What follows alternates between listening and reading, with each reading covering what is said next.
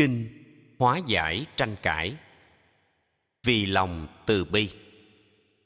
Tôi nghe như vậy trong một ngày nọ trong khu rừng tên Baliharan, Đức Phật truyền gọi tất cả tỳ kheo và dạy như sau. Này các đệ tử, các con nghĩ sao? Có phải vì muốn nhận được nhiều y, thực phẩm khất thực, giường chiếu, tọa cụ và các thuốc thang mà ta thuyết pháp hay vì thành bại mà ta thuyết pháp. Kính bạch thế tôn, không vì lợi dưỡng hay nhân thành bại, thế tôn thuyết pháp thiết thực hiện tại, đem lại lợi lạc cho rất nhiều người. Vì lòng từ bi, vì tâm vị tha, vì tâm hóa độ, người đã tận tâm giảng dạy rộng sâu những điều chánh pháp. Này các đệ tử, chánh pháp ta dạy với trí tuệ lớn cho các chúng sinh như bốn niệm xứ, bốn tinh tấn lớn, bốn như ý túc, năm năng lực lớn, bảy phần giác ngộ, thánh đạo, tám ngành, vân vân. Các đệ tử nên học tập tất cả, thực tập trọn vẹn trong sự hòa đồng, hoan hỷ, không tranh. Tình huống tranh cãi. Với tâm hoan hỷ, không màng tranh cãi, lúc học chánh pháp, nếu có hai người hoặc là hai nhóm nói khác nhau về chánh pháp ta dạy hay vô tỷ pháp.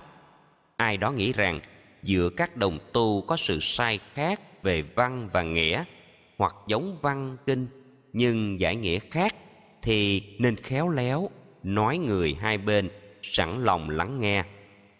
Các vị tôn giả, chớ có tranh cãi về lời phật dạy hoặc vô tỷ pháp, vì giữa các vị đã có khác biệt về văn và nghĩa, hoặc giống văn kinh, nhưng giải nghĩa khác.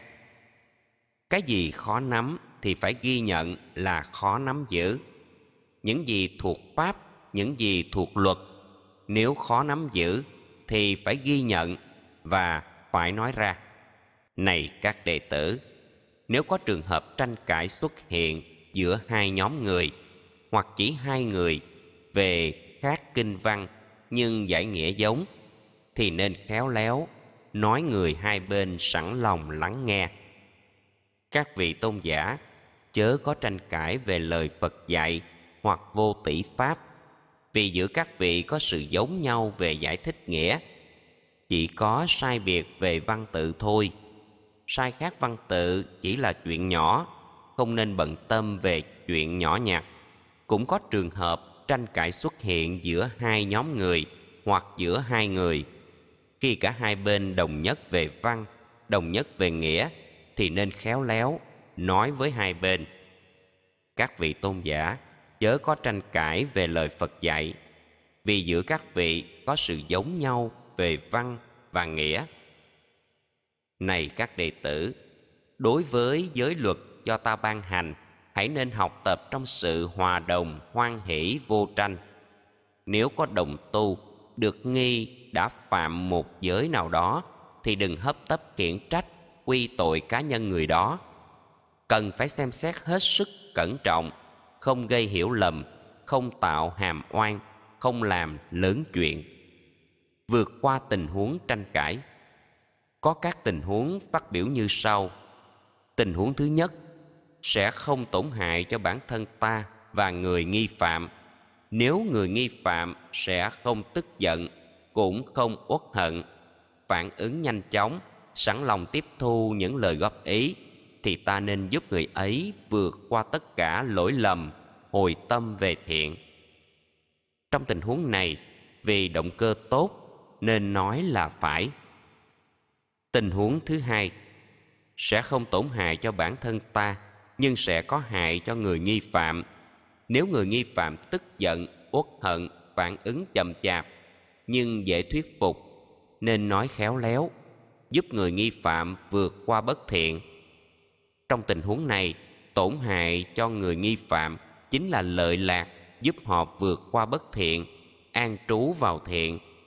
Từ động cơ đó, nói ra rất nên. Tình huống thứ ba sẽ hại cho ta, nhưng không tổn thất cho người nghi phạm. Nếu người nghi phạm không có tức giận, tính tình lanh lợi nhưng khó thuyết phục, nên nói khéo léo, giúp cho người ấy vượt qua bất thiện, sống trong thuần thiện. Trong tình huống này chỉ là chuyện nhỏ. Nếu bất lợi ta mà lợi cho người trên đường chuyển hóa, nên phải nói ra. Tình huống thứ tư sẽ hại cho ta và cả nghi phạm, làm cho nghi phạm tức giận, uất hận, tính tình chậm chạp, rất khó thuyết phục. Nhưng nếu giúp được người ấy bỏ ác, quay sang làm lành, thì tổn thất này cũng chỉ nhỏ nhặt. Trong khi kết quả là sự hướng thiện, nên mạnh dạn nói, tình huống thứ năm, ta sẽ bị hại và cả nghi phạm cũng không được tốt. Nghi phạm tức giận uất hận đủ điều, phản ứng chậm chạp, không thể thuyết phục, không thể bỏ ác, quay về đường lành. Trong tình huống này, không nên xem thường, hãy tập buông xả để được bình an. Này các đệ tử, trong năm tình huống như vừa nêu trên, tất cả nên học, ứng dụng hàng ngày với tâm hòa đồng, hoan hỷ, vô tranh. Không để hiềm hận xuất hiện trong tâm không để phiền giận ém nhẹm trong lòng.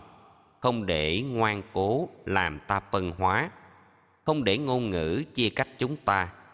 Nhờ thực tập tốt, thái độ hòa hợp, buông bỏ tranh chấp và lời thị phi.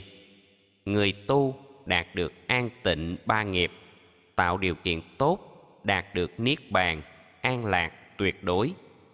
Không màng lời khen. Này các đệ tử khi giúp đồng tu hay bất kỳ ai đạt được lợi ích, thì đừng bận tâm vào lời khen ngợi. Khi được người khen, các đồng tu này được tôn giả giúp vượt qua bất thiện, an trú vào thiện, thật là lành thay. Thì nên trả lời một cách chân chính, khéo léo như sau. Thưa các bạn hữu, không phải do tôi, các vị được thế.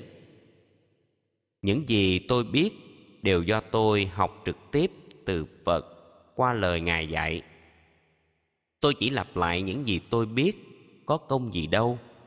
Nhờ lắng nghe theo, các bạn bỏ ác, sống theo hạnh lành, đạt được lợi ích là điều tất nhiên. Trả lời như trên, ta sẽ thoát được tâm lý trở ngại, khen mình, chê người. Nhờ biết giải thích đúng với chân lý và có khiêm cung nên người như vậy không bị phỉ bán phê bình, chỉ trích. Nghe đức phật dạy nghệ thuật hòa giải, sống trong hòa hợp, lợi lạc, mình người. Góp phần xây dựng hòa bình, hạnh phúc, có mặt khắp nơi.